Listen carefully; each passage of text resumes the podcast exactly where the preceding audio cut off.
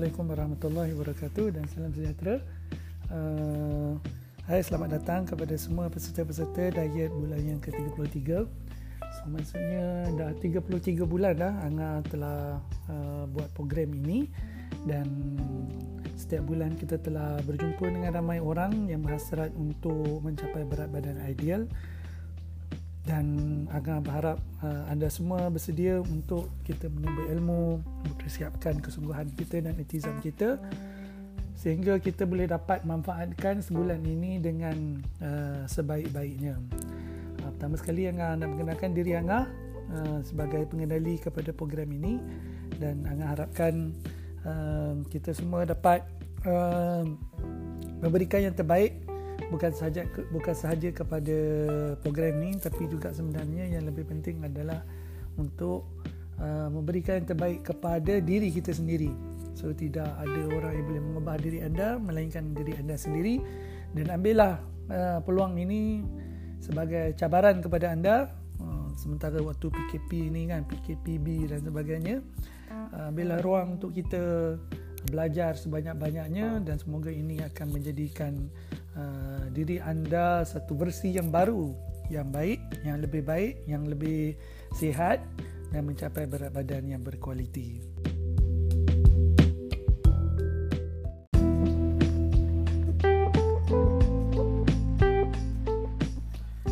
Uh, jadi kita akan tanya, uh, jawab soalan yang pertama. Uh, soalan pertama yang berbunyi nak tanya diet ini boleh makan nasi atau tak ya? Uh, boleh makan nasi. Angga rasa uh, nasi adalah salah satu daripada karbo yang sangat baik uh, dan uh, cumanya kita kena uh, ada portion dia lah. Maksudnya ada sukatan-sukatan yang tertentu yang kita kena uh, ambil dan kita tak boleh lebih lah dan kena tahu yang nasi uh, merupakan makanan ruji rakyat Malaysia so tak patutlah kita untuk lupakan uh, nasi ini bahkan nasi ini antara nasi uh, sumber yang uh, paling mudah untuk kita dapat dan uh, tak ada masalah untuk kita makan. Cumanya sekali lagi yang Angah nak tekankan di sini perlunya untuk kita uh, ambil dengan portion yang betul. Dan salah satu daripada perisik dalam diet ini adalah walaupun makanan tersebut adalah makanan yang clean, makanan yang bersih, makanan yang berkualiti tapi bukanlah menjadi alasan kepada kita untuk ambil makanan itu secara berlebihan.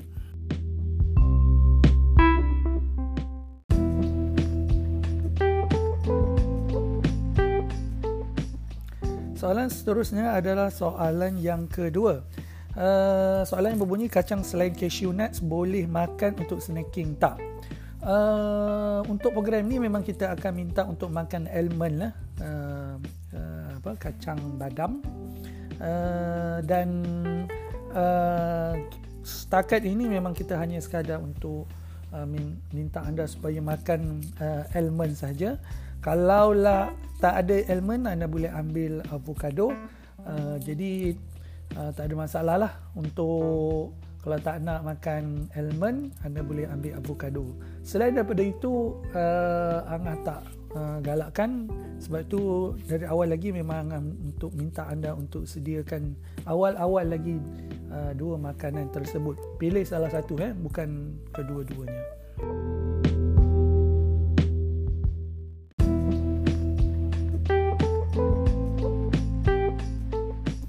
Salah seterusnya soalan yang ketiga Soalan yang berbunyi Diet ini akan disertakan dengan exercise sekali kan? Ya betul uh, Kita akan uh, sertakan exercise sekali. Uh, Selalunya kita akan fokus untuk uh, minggu yang kedua. So minggu pertama memang kita fokus untuk betulkan makanan anda. Dan minggu kedua dan ketiga memang kita start untuk fokus kepada exercise. Uh, Exercise ini sedikit sebanyak membantu untuk mengurangkan kalori defisit dan juga uh, bantu untuk shapekan badan anda. Dan kurangkan juga uh, anda punya percentage fat loss uh, dan banyak lagi kebaikan-kebaikan dia. Terutama sekali bagi orang yang di BMI dah mencapai berat badan ideal dah dekat-dekat tu contohnya BMI 22 memang kita akan bagi exercise sekali untuk bantu anda mencapai penurunan berat badan ideal dan juga target-target yang lain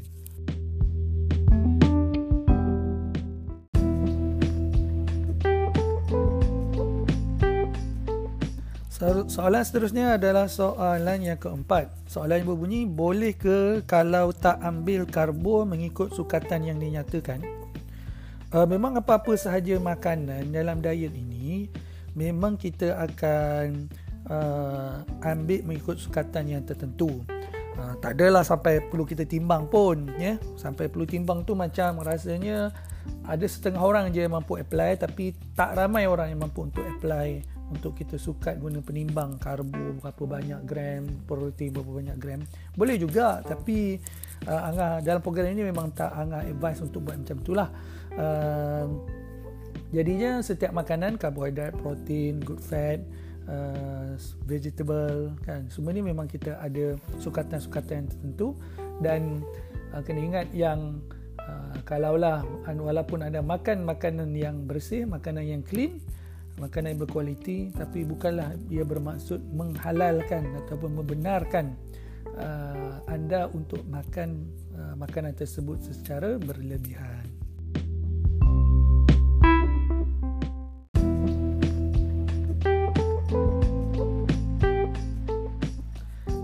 Soalan yang seterusnya adalah soalan yang kelima. Soalan berbunyi, tuna inken boleh makan? Boleh makan ke tak lah maksud soalannya ya. So jawapannya boleh. Uh, tuna ikan cumanya boleh makan dalam yang in water sahajalah. Maksudnya kalau tuna in water, tuna in mineral water, apa-apa saja yang water uh, boleh. Yang lain tidak digalakkan, tidak dibenarkan lah sebenarnya kerana mempunyai kalori yang agak tinggi.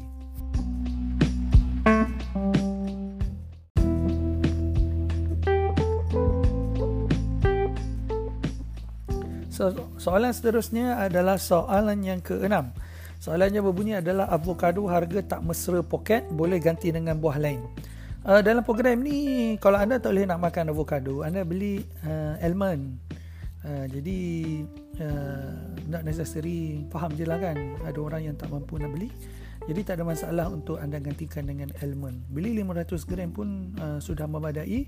Uh, yang lain-lain selain daripada avocado dan uh, almond ini yang lain kita boleh uh, fit in boleh sesuaikan dengan kemampuan bajet kita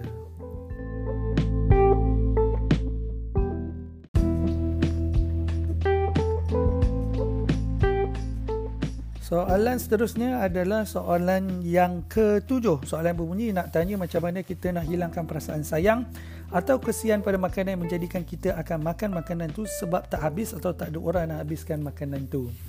Uh, soalan yang baik ini soalan mengenai mindset waktu kita diet. Uh, pertama sekali adalah buat uh, kita harus ingat yang buat apa kalau kita nak makan kalau kita dah tak perlukan makanan tersebut. Ah, so maksudnya kita ni kalau kita dah makan mengapa kita perlu makan lagi? Itu soalan pertama. Yang kedua adalah kita yang decide apa yang masuk dalam mulut kita. So kalau kita bersetuju untuk masukkan dalam mulut kita maksudnya kita bersedia bertanggungjawab untuk apa-apa kesan sama ada baik atau tak baik sekiranya kita makan makanan tersebut. Yang ketiga adalah mungkin kita boleh adjust kita punya style makanan kita kalau kalau kita tahu yang uh, makanan itu kita boleh tak nak kita makan lah. Contohnya kita boleh bagi kepada orang lain. Ataupun kita boleh uh, bagi uh, letak dalam freezer. So maksudnya pada waktu makan yang lain kalau makanan itu masih okey maka kita boleh makan. Uh, mungkin juga kita boleh maksudnya jangan makan lebih awal. Maksud kalau makanan itu still okey untuk diet so maksudnya tunggu. Tak perlu sediakan portion makanan kita kita tunggu dulu. So uh, bila mana ada makanan lebih Ha, maksudnya kat situ lah kita start mula makan lah. Maksudnya tak perlu sediakan portion kita terlebih awal. Kita tengok kalau ada lebihan-lebihan makan. Contohnya makanan lebih anak kita kan. Macam uh, ikan bakar contohnya yang uh, anak kita tak habis makan. So kita boleh makan selepas itu mengikut portion yang sesuai.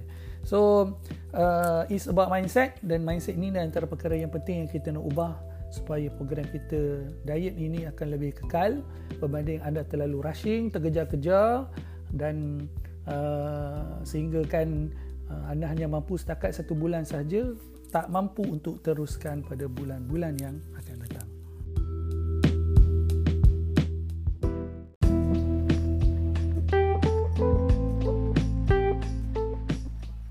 Soalan seterusnya adalah soalan yang ke-8. soalan bunyi macam mana kita nak tahu exercise yang sesuai dengan badan kemampuan kita uh, pertama sekali adalah don't force yourself lah. Maksudnya apa-apa perkara yang uh, sukan yang menyebabkan kita rasa paksa diri sangat. Ya, jadi uh, maka seloknya kita tak perlulah untuk kita uh, teruskan. Dan benda ini ditanda kalau kita antara mudah untuk kita nak mudah adalah bila mana kita tengok kita punya heart rate kita kan heart rate kita. So uh, pembakaran lemak akan bermula daripada uh, 70% daripada uh, jumlah ada satu pengiraan eh 220 tolak dengan umur kita so 220 tolak umur kita So kalau kita boleh dapat dalam contohnya 180, so 180 tu ambillah dalam 60 ke 70 uh, persen daripada 180 tersebut. Ha, itu adalah uh, maksimum, minimum dan maksimum rate yang sesuai untuk uh, pembakaran start pembakaran lemak kita. So itu pengiraan secara matematik lah. Kalau secara tak matematiknya adalah bila mana kita buat aktiviti itu kita masih lagi orang kata boleh bersembang-sembang dengan oh, kawan sebelah kan masa kalau kita lari-lari tu still lagi kita boleh bersembang-sembang kan kita boleh dengar lagu kan kalau kita dengar lagu tu kita masih boleh dengar lagu dengan kadang kita faham dan follow lirik dia. Ha, jadi itu still lagi menunjukkan yang kita mampu lah okay? dan uh, kita pun sebenarnya diri sendiri saja yang tahu mampu tak mampu. Kerana selalunya kita boleh tengok juga esok. Bila kita bangun pagi esok lah. Contohnya bila kita angkat dumbbell contohnya kan. Kalau esok paginya kita rasa macam uh, sakit tu berterusan sampai 3 hari ke 4 hari uh, maka itu kita kena kurangkan lah uh, jadi kalau setakat sehari dua kita sakit is normal terutama sekali bagi siapa yang dah uh, belum eh, belum exercise. So memang first time tu memang akan ada beri kesan lah uh, kepada mungkin 2-3 hari. Tapi kalau kita selalu exercise masih lagi kita rasa uh, selepas 3 4 hari tu masih ada sakit itu menunjukkan yang kita telah overdo kita telah buat over exercise dan kena ingat eh yang bila mana kita buat exercise ini ini adalah bukan untuk hari itu saja. Kita akan ada lagi minggu depan kita akan ada minggu satu lagi kita ada sebulan akan datang. Pastikan kita buat itu adalah exercise yang sesuai dengan kemampuan diri kita yang mampu untuk kita sustain pada masa akan datang.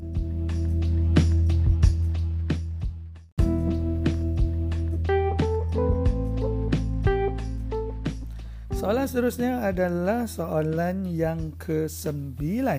Soalan berbunyi, saya ada ikut program lain. Juga ada pengurungan inch loss dan berat badan tapi lemah semangat dan putus asa las-las ke laut. Macam mana nak motivasikan diri? Uh, ini sebenarnya bukan salah program sebenarnya. Ini salah macam mana kita nak motivasikan diri kita. So, uh, pertama sekali adalah kita kena tahu kenapa kita berdiet ini. So, kalau kita setakat tahu sekadar untuk follow-follow kawan saja seronok-seronok saja mungkin dia belum menjadi salah satu sebab yang kuat. Kan? dan uh, kita kena selalu juga plan uh, uh, program diet ini. Maksudnya uh, kita kena contohnya hari ini kita nak plan apa? Hari kedua kita nak plan apa? Hari ketiga plan apa? Supaya kita tahu yang kita ni ada benda yang kita kena follow. Ada disiplin atau rutin yang kita kena follow. Itu yang kedua yang ketiga adalah uh, mungkin diet yang kita follow itu adalah diet yang mungkin ekstrim ataupun diet yang terlalu ringan yang sampaikan kita rasa eh tak berbaloi pun aku join. Kan? Uh, ini tolaklah kalau kita malas ke kita curang ke kita curi-curi makan ke. Tetapi program itself ni terlalu ekstrim ataupun terlalu ringan kan sampaikan kesan dia tu tak capai apa yang kita nak. So kita kena sedar juga yang expectation kita ni kadang-kadang kita perlu betulkan kan? Kita terlalu uh, mudah dan tidak terlalu tinggi sangat expectationnya. Ikut kemampuan diri kita. Tapi yang paling penting kalau dalam program angah ni adalah kita kena realistik dengan kemampuan dan juga ilmu yang kita ada. Kan? Janganlah expect kalau kita asyik curang dia asyik makan benda bukan-bukan je kita nak expect turun berat begitu banyak. So it's not fair. Kan? Begitu juga kalau kita terlalu diet terlalu ekstrim sangat uh, sampaikan kita rasa this is the first and last I'm join this so memang program ini memang uh, sesuaikan untuk kemampuan semua orang.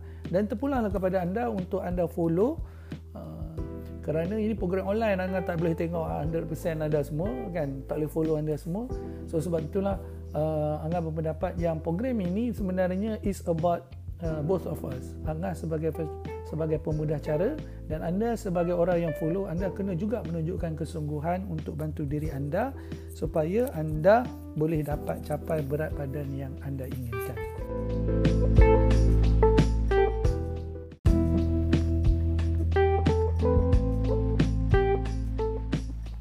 Soalan seterusnya adalah soalan yang ke-10. Soalan berbunyi boleh tak resepi yang diberi mudah dan perlukan masa yang singkat sebab walau PKP tapi saya tetap hari-hari bekerja dan rushing ke tempat bekerja. Thank you. Uh, memang kita akan share uh, contoh-contoh resepi yang mencapai 5 star rating. Uh, jangan risau ada makan makanan yang very simple dan sebenarnya penyediaan makanan ini sebenarnya ada ada ada beberapa trik lah. Pertama sekali adalah kita mungkin boleh sediakan makanan seminggu lebih awal kan? Dan juga yang kedua adalah kita pilih makanan yang boleh uh, boleh cepat sediakan. Kan? Contohnya kalau anda tak perlu masak nasi kalau anda boleh beli roti wholemeal uh, so tak, no problem. Ya? Yeah? begitu juga kalau anda tak perlu uh, maksudnya uh, dalam program diet ni anda tak perlu menggoreng dah. Maksudnya anda boleh boleh bakar ataupun anda masukkan dalam microwave kan? So macam-macam benda makanan uh, anda boleh sediakan dengan cepat uh, cumanya kena ikut sesuaikan dengan kemampuan dan masa anda. Ini pun antara benda yang sangat penting dalam program diet ni. Anda lebih tahu timing anda, anda tahu kekangan konstrain anda, anda kena sesuaikan program diet ini uh, dengan uh, situasi anda sekarang. Uh, yang ketiga adalah hmm, uh, anda berpendapat yang kalau anda tak boleh masak, anda boleh pergi ke restoran-restoran. Contohnya makan tengah hari, anda kerja, anda tak masak anda still lagi boleh memilih restoran-restoran yang sesuai. Ya, memilih restoran yang sesuai yang boleh provide makanan diet. So no problem pun anda makan setiap hari benda yang sama, cuma kita kan mungkin ada adjust sedikit, mungkin ada tema-tema yang tertentu. Uh, cumanya uh, anda kena bijak dan mencari proaktif untuk cari makanan-makanan restoran yang sesuai dengan diet. Uh, jangan kata eh aku tak masak, aku tak boleh diet. No. Banyak student-student yang sebelum ni join program Angah, dia sekadar cari makan kat kafe-kafe cumanya kena cari kafe yang mungkin kena pergi jauh sikit lah kan? Yang mungkin provide makanan-makanan diet tersebut. Berbanding kalau makanan yang lain dia tak kisah pun kan? Pergilah kafe mana-mana pun. So dan diet ni memang kita kena harus korbankan sikit supaya yalah apa-apa perkara is not come easy kita kena harus berkorban dan sacrifice supaya dengan itu kita akan dapat makanan yang sepatutnya.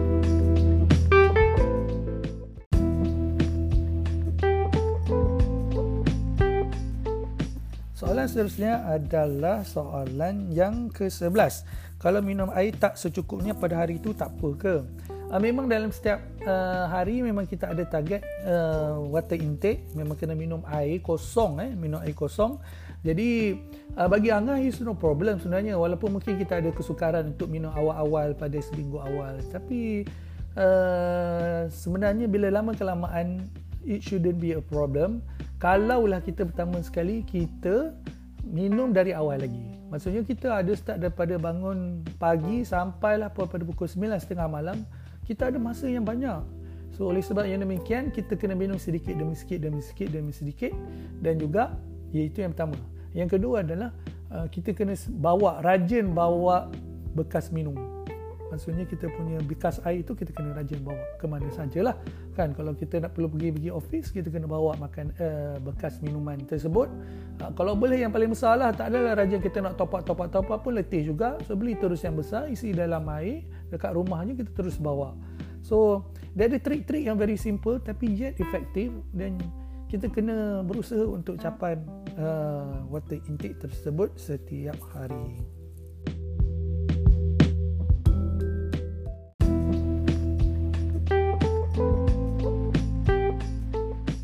Soalan terakhir, soalan yang ke-12. Jika kita sarapan setiap pagi dengan roti wholemeal dan fresh milk, boleh ke? Um, untuk roti wholemeal memang untuk sumber karbo semuanya portion dia kena harus betul selalunya kita akan ambil dalam dua keping fresh milk uh, sesuai Uh, cumanya fresh milk ni kita kalau dalam program ni kita ada fokus kepada tiga uh, susu saja iaitu susu soya, susu susu badam, susu almond lah ataupun susu skim. So itu tiga saja yang kita fokuskan. Uh, dan kena tahu yang kita masih kurang lagi dua perkara iaitu sayur sayur-sayuran dan juga good fat ya yeah? so memang kita ada empat um, uh, portion uh, empat uh, bahagian kat sini dengan portion-portion yang tertentu yang mungkin uh, nanti Angga akan terangkan uh, pada sedikit masa lagi. Semuanya dari segi boleh tak kita makan benda yang sama setiap hari? Uh, jawapannya mestilah mestilah boleh. Cumanya dia tak dia kurang efektif. Kalau boleh kita cuba uh, variasikan makanan anda. Sebab tu nanti mungkin kita ada, setiap hari kita ada tema-tema yang tertentu uh, supaya anda boleh adjust uh, makanan anda uh, supaya dengan itu penurunan akan jadi lebih efektif.